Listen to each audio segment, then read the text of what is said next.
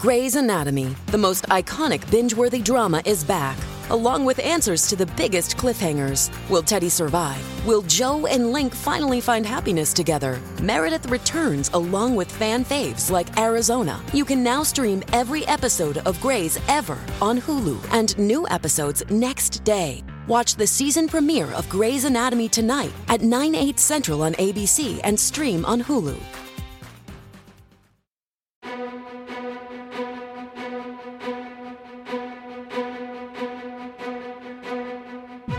An idea, the Avengers Initiative. I can do this all day. Dormammu, I'm a superhero. I come to bargain. I love you, please husband. That's my secret, Cat. I'm always angry. You should have gone for the head. And I Wakanda forever! Why is Gamora? Iron Man. We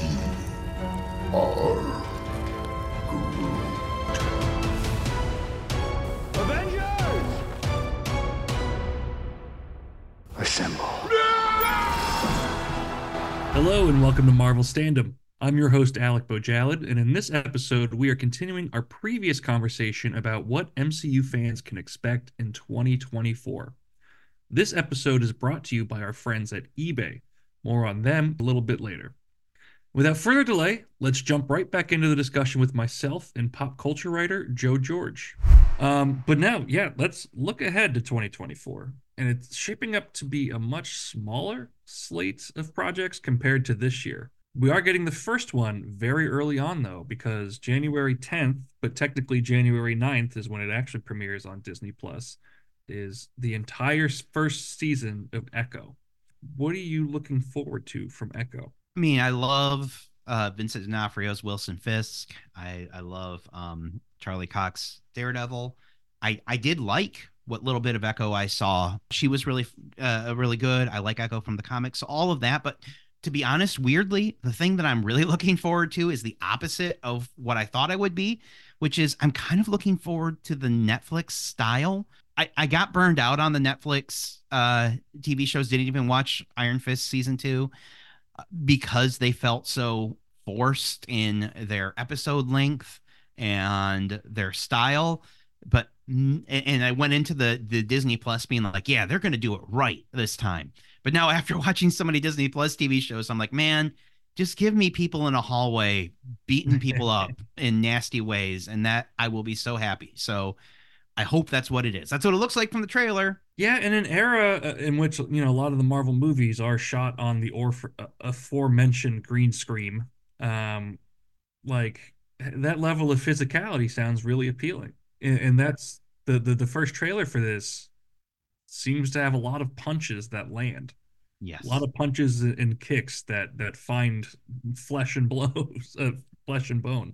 so good Um, so I, I'm actually more excited for Echo than I thought I would be. Like Marvel, I- maybe I'm just a rube, but Marvel has successfully sold me on the fact that this is, you know, a different kind of thing, a, a Marvel spotlight, if you will. yeah Not as obsessed with the ongoing continuity, not as obsessed with CGI. Um, kind of a more fun street level story like the like Daredevil. We have to be ready to be disappointed because it very much could happen. Um, Nope, Lucy's holding the football this time. I know it's Yeah. gonna connect.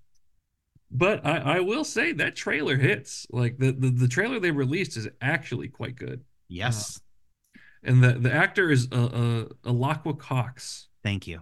Also kind of I'm pretty excited about the like the Native American representation angle as well. Um Yeah. The, coming from a white guy, this almost sounds like, you know, I'm collecting Pokemon cards or whatever. Just but like Yes. I- I've learned a lot about uh Native American culture through pop culture this year, like Yes. with like reservation dogs and like Killers of the Flower Moon. Um, you never want to say that like someone's culture is like a particular flavor of the week, obviously, but I've just Yes. personally like I've learned a lot, and I'm excited to continue learning uh, Yes. in Echo because it seems like they've done the homework. I mean, there's two cast members from Reservation Dogs in Echo, which is gonna fill that hole in my heart, which I'm excited about. But I mean, I hear what you're saying because I find myself also as a white dude um saying similar sorts of things. I mean, it kind of goes back to we just we need as many different types of stories as as we can get out there. You know, people like you and I, we don't need any more representation.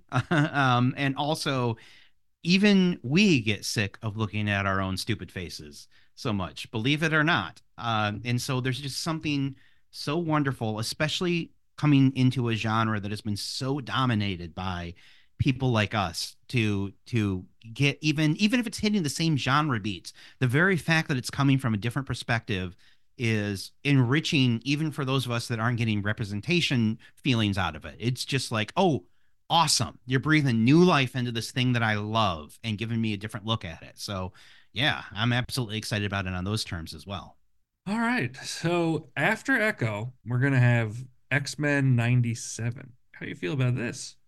Okay so I watched the original X Men cartoon as a child, um, and I loved it back in the early 90s when superhero stuff was more or less confined to bat nipples on you know the batman movies and comic books that was essentially and a pretty good flash tv show one of my nephews has been going through rewatching all that x-men cartoon and when we visited them a few weeks ago. We watched a couple of them. It should stay. I, am glad it's hitting for him because I want him to get into the X Men. But for me, it feels like that this is definitely a product of the 90s and definitely the lesser superhero cartoon compared to Batman, the animated series.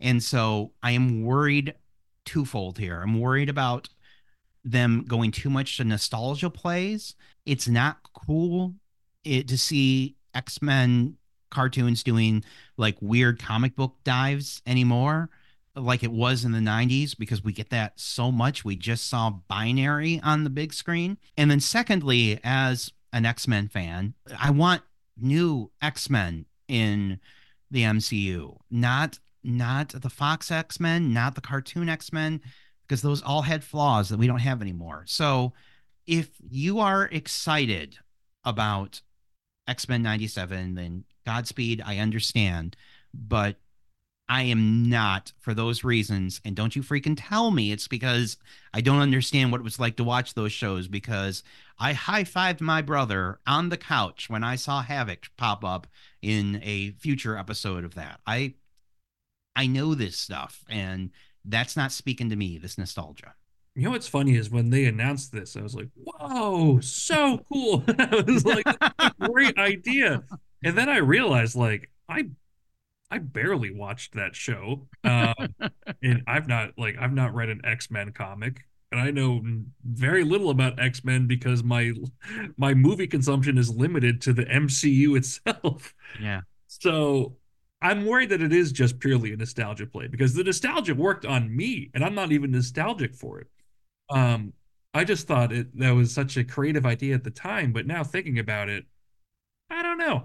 Oh. Um, I really don't know to, what to expect from this. I don't even feel like as someone who did not really, I I was more of a Batman animated series guy, um, and even the Spider Man one more so Oof. than X Men. That one's rough. I don't, I don't, even feel like it's my business to comment on this. like, I'll just, I don't know. see how it goes. I got nothing yeah, else. Check your privilege, not dork. yeah, yeah, yeah. Alec from the future here, just popping in because it's time to showcase some great Marvel comics, which you can find right now on eBay.com, the sponsor of today's episode. eBay is the premier destination for collecting comics both old and new. Whether it's that highly sought after iconic comic or an obscure niche that speaks directly to you, odds are you'll certainly find it on eBay. Here's a list of comics that are must haves for any fan of Peter David Peter Parker, The Spectacular Spider Man 103. Peter David got his start working in various corporate departments at Marvel, but his first comics work appeared in Peter Parker, The Spectacular Spider Man 103. At first glance, there's little indication that the story will launch the career of one of comics' most important writers. It's a pretty silly story about a bunch of snotty college students creating a villain persona to mess with Peter. But even at this early stage, one can hear David's distinctive voice coming through. The story features catchy one liners and pop culture references, including a knowing wink to Bruce Wayne's origin. Most readers probably skipped over the story back in 1985, but any fan of Peter David will definitely want to check it out. The Incredible Hulk 377 Peter David has written most Marvel characters, but his most significant contribution was to the Hulk, thanks to a run that lasted over 12 years. During David's books, readers learn about Bruce Banner's relationship with his abusive father and the connection between his fractured psyche and the various forms of the Hulk. That psychological approach reached its zenith with Incredible Hulk 377. Like X Factor 87, Incredible Hulk 337 features a therapy session between Banner and Leonard Samson, during which the psychologist explores the various parts of the Hulk's identity. The result is a combined psyche and a new Hulk, one that MCU fans have met and already love Professor Hulk. Captain Marvel 1 Although it rarely gets talked about with the same reverence as the Hulk and X Factor, Peter David's run on Captain Marvel stands among the best Marvel books of all time. David's first take on the character took a sitcom esque approach, playing up the buddy comedy between the new Captain Marvel Genis-Vell taking over the role and sharing a body with regular human Rick Jones. But in the 2002 series, David positions Rick as a conscience for Genis-Vell, who is going mad because of his newly acquired cosmic awareness. The series is superhero storytelling at its best, combining high stakes action, character driven melodrama, and hints of humour. X Factor Volume 3 1. It was well received among critics, but Peter David's X Factor run was overshadowed by the X Men and X Force. The run's popularity only grew over time, though, leading to David's return to the characters with the 2004 miniseries Madrox. The popularity of Madrox, in which David took a noir approach to his standout character Jamie Madrox the Multiple Man, led to a relaunch of X Factor, reimagining the team as a detective agency. This new X Factor does feature beloved characters from David's original X Factor run, namely Madrox, Strong Guy, and Wolfsbane, but rather than settle for a mere nostalgia play, David further develops the characters by adding new team members. More importantly, X Factor Volume 3 features some of David's best writing, equal parts shocking plot developments and grounded character development. Start to expand your Marvel collection today at eBay.com. And now back to the show. The biggest release for Marvel in 2024, maybe the biggest release in a long time because a lot's going to be riding on this, mm-hmm. is Deadpool 3, which as of now, I think is still slated to come out. This could have changed 14 times by the time we started this episode. but as of now, I think it's slated for July 26th. Oh boy, uh, this is a big one. How do you feel about Deadpool 3? You you need to go first on this one okay, because I have strong you... feelings. I I feel like I know what your strong feelings are. I I'm a little concerned. So like Marvel, they need a win. Mm-hmm. Uh, they need a win, especially on the movie side of things. They need a win with an established character, which Deadpool is. They need a win with some of the Fox properties they acquired, which Deadpool is. They need a win with uh, the multiverse saga, which Deadpool will do a brilliant Deadpool 3 can like fix everything. like a Deadpool 3 that addresses all of those elements, that addresses the X-Men, that addresses the old Fox properties and like incorporates them into the MCU. That's like fun and entertaining and makes a trillion dollars. It just it fixes everything. Like everything is fine. And I just do not believe that we live in a world in which that's going to happen. I just can't see it happening. So, what is your t- have you have you uh, built up your level the level of ire needed to to go here?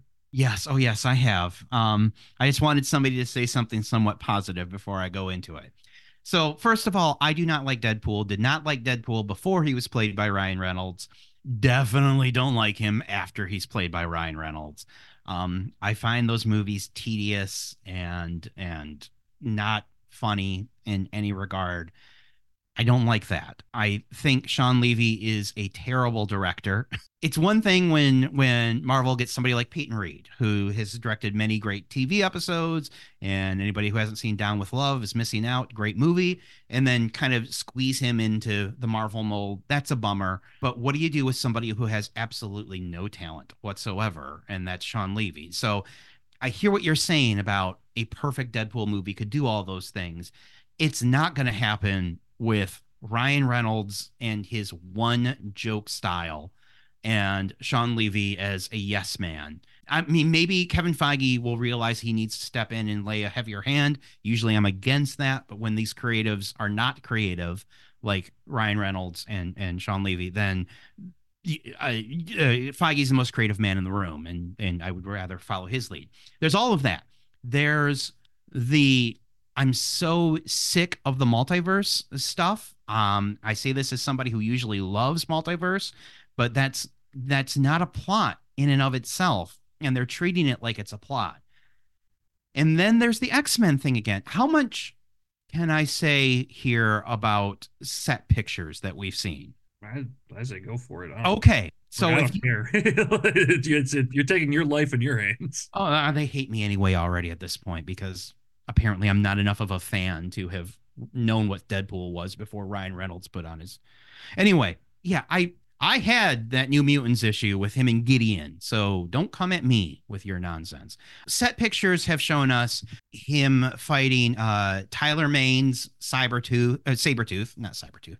Uh, Cyber would be cool. Green, green Scream and Cybertooth. yep, that's right. New vernacular. The new English starts here, everybody. Um, it, we, Tyler Mane Sabretooth, who he played Sabretooth in the original X-Men from 2000. But then we've also seen like James Marsden dressed up as Cyclops, but not the Fox movie Cyclops, the cartoon Cyclops. And Hugh Jackman's walking around in uh, Wolverine's costume, but the cartoon costume, not the.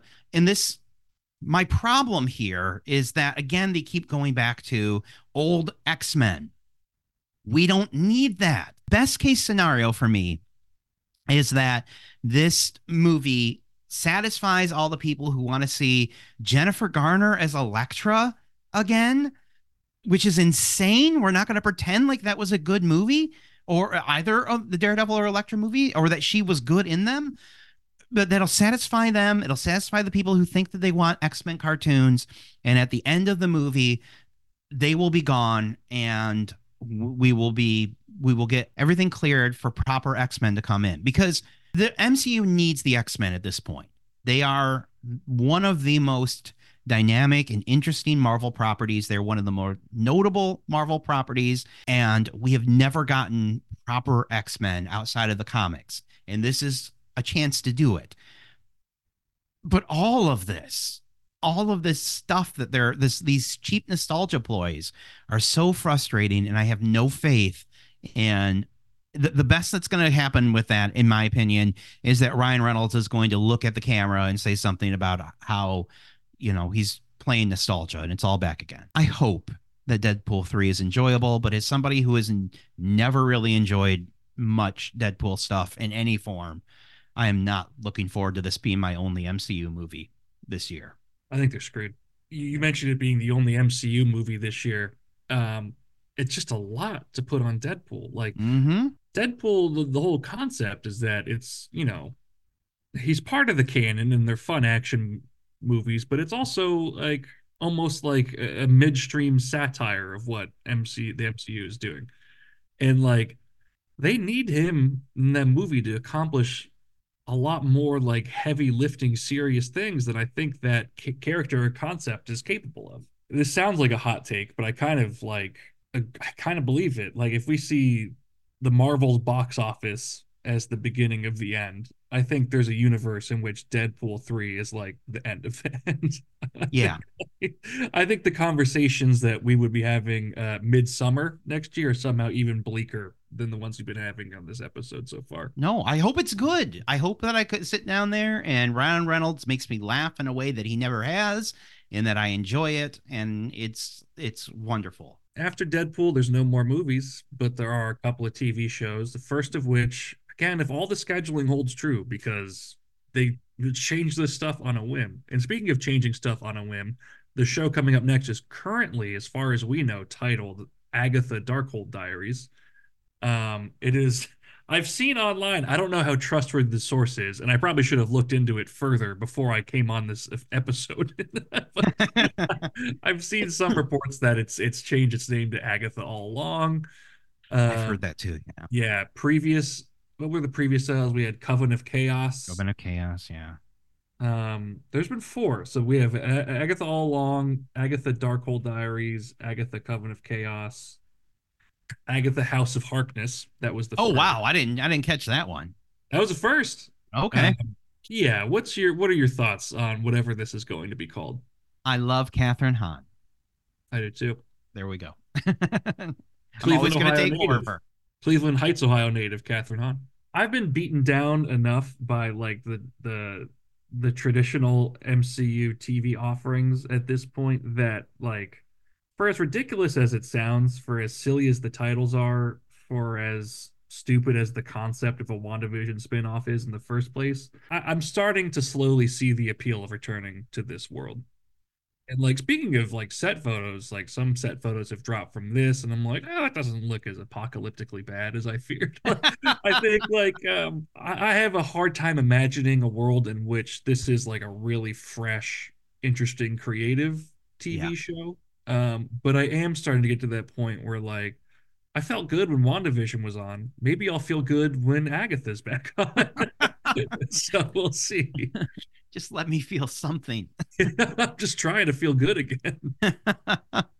yeah. I mean, my only real reservation is that they're going to try to do multiverse with this since Darkhold has been established as such a multiverse thing now in the comics as well as in is in the MCU. If you just give me Kathryn Hahn messing with people for 30 minutes, I'm going to be happy. Don't try to make it anything more than that. Just just tell a satisfying story and wonderful. That's all I want. Yeah, I'm in on that. And then finally, we have another for to close out 2024, as far as we're aware of, is another TV series that has undergone a recent title change. I believe currently we're looking at uh, Friendly Neighborhood Spider-Man, Yes. but the original title was Spider-Man Freshman Year, which I actually kind of prefer. I like that. I do. Yeah. Um, what are your thoughts on? We'll just call it that then. They can't look. They can't stop us. They can't stop us. We're not getting, believe it or not, commenters, we're not being paid Yeah. by Kevin Feige or Disney or anyone else. What do you think of the show that's definitely called Spider-Man Freshman Year? I'm excited about it. Now, Tom Holland's not doing the voice, right? It's the same guy that does the voice Yeah, of Peter and the and the thing, which I thought he was fine. I'm excited about this because Spider-Man is the best superhero of all time. So it's hard uh, to mess up Spider-Man completely. So I, I will enjoy something with it. And um, secondly, because it this sounds so dumb, but there are questions about the MCU Spider-Man that haven't been answered. Like, does he have an Uncle Ben? Um, I, I think they did kind of answer that one. Or what was it like when he first got bit by a radioactive spider? And I appreciate the way the MCU Spidey kind of skipped over the traditional origin story initially, but now I'm ready. I want to see I want to see more of of uh Spider-Man's first days and my biggest bummer besides the fact that the movie wasn't very good coming out of Spider-Man No Way Home is that he's losing that supporting cast because my favorite thing about the MCU Spider-Man movies has been, you know, Ned Leeds, Betty Brant, uh, Flash Thompson, you know, just that that cool high school milieu that those took place in. And so if this gives me more of that, even if it's not the same actors doing the voices, I, I would like that. So I'm excited about the Spider-Man freshman year. That's what it's called. That's a long ass title. um, yeah, I completely agree with like that supporting cast thing because when I think about it, uh, of the Tom Holland Spider-Mans, I think my favorite one remains Homecoming. Okay. And I think it just comes down to how like unabashedly young they are in that. Yes. I love I just love that they're high schoolers. They're just flat out kids. Yep. Um and that really works in that movie, and I suspect it'll really work here. I am hoping so. It's if they had kept stuff. if only they had kept that original title. Um well, Joe, I think that's actually about it for Okay. I mean there might be some more stuff that sneaks in there. I think may, they were talking about maybe getting Eyes of Wakanda, that uh the animated show in for Yes. 2024 maybe. Um I find that hard to believe being that it's animated. Um and who knows, half this stuff might have been bumped to 2025 by the time we finish this episode. I am confident that we have successfully talked about 2023 and 2024 satisfactorily. Satisfactorily. we are Uh, writers for a living. I know. I, I don't think I have said a word correctly once. this entire episode. well, do you have any final thoughts on the Marvel year that was? Other than that, like it kind of sucked for a lot. I mean, I do want to end with this that yes, I'm disappointed with some of this stuff, but I am so pot committed in superheroes in general. I've loved these characters before the MCU existed. I will love them after it dies down. And honestly, as much fun as it has been living in a world where people know who Groot and Rocket Raccoon and Black Panther are, um, I the characters will go on after the MCU dies. And so I don't honestly have that much investment in at all in Disney making more money. Um, so although we're talking about this in terms of the the MCU there, I would encourage those who are a little bit bummed about where things are going that say, "Hey, it, it was we had a beautiful run where everybody loved this stuff, and now they're to love something else." But that doesn't mean that you can't still love these things, and it doesn't mean that you can't be disappointed with lackluster entries for every bad you know secret invasion story. There's a tons of great Skrull and nick fury stories out there. So you know love more than the corporate property. That can die and will die and that's okay. That's it for 2023 and uh that's it for us. This is our last show of the year. First of all thank you joe george. Thank you joseph. What's your middle initial? Anthony and i'm a second. Ooh. So I want the whole thing. You, you know, throw the doctor on there if we're going to be all. I want that this time. Okay. Thank you, Dr. Joseph Anthony George II, uh, for walking us through the MCU today. I am Mr. Alec George first. Uh, thanks to everybody for watching Marvel Standom. Uh, remember to check out our web home of denofgeek.com for all your Marvel coverage. Follow us on Facebook, Instagram, and YouTube at Den of Geek. You can follow us on Twitter, which some people say is called X now, but it's not, at Den of Geek US, and Twitch and TikTok at Den of Geek TV. Uh, from all of us at Marvel Standom and Den of Geek at large, we wish you happy holidays, a happy new year, and a happily ever after. This has been Marvel Standom on the Den of Geek Network. And remember to be good to each other and stay safe. Thank you for listening to Marvel Standom, produced by Andrew Halley, Kirsten Howard, and Joe George. Hosted by Kirsten Howard. Editing and graphics by Andrew Halley. Social media coordinator Lee Parham. Additional artwork by Chloe Lewis. Production assistant Michael R. Music licensed from Soundstripe.com. Marvel Standom is a production of the Den of Geek Network. For more information, visit denofgeek.com.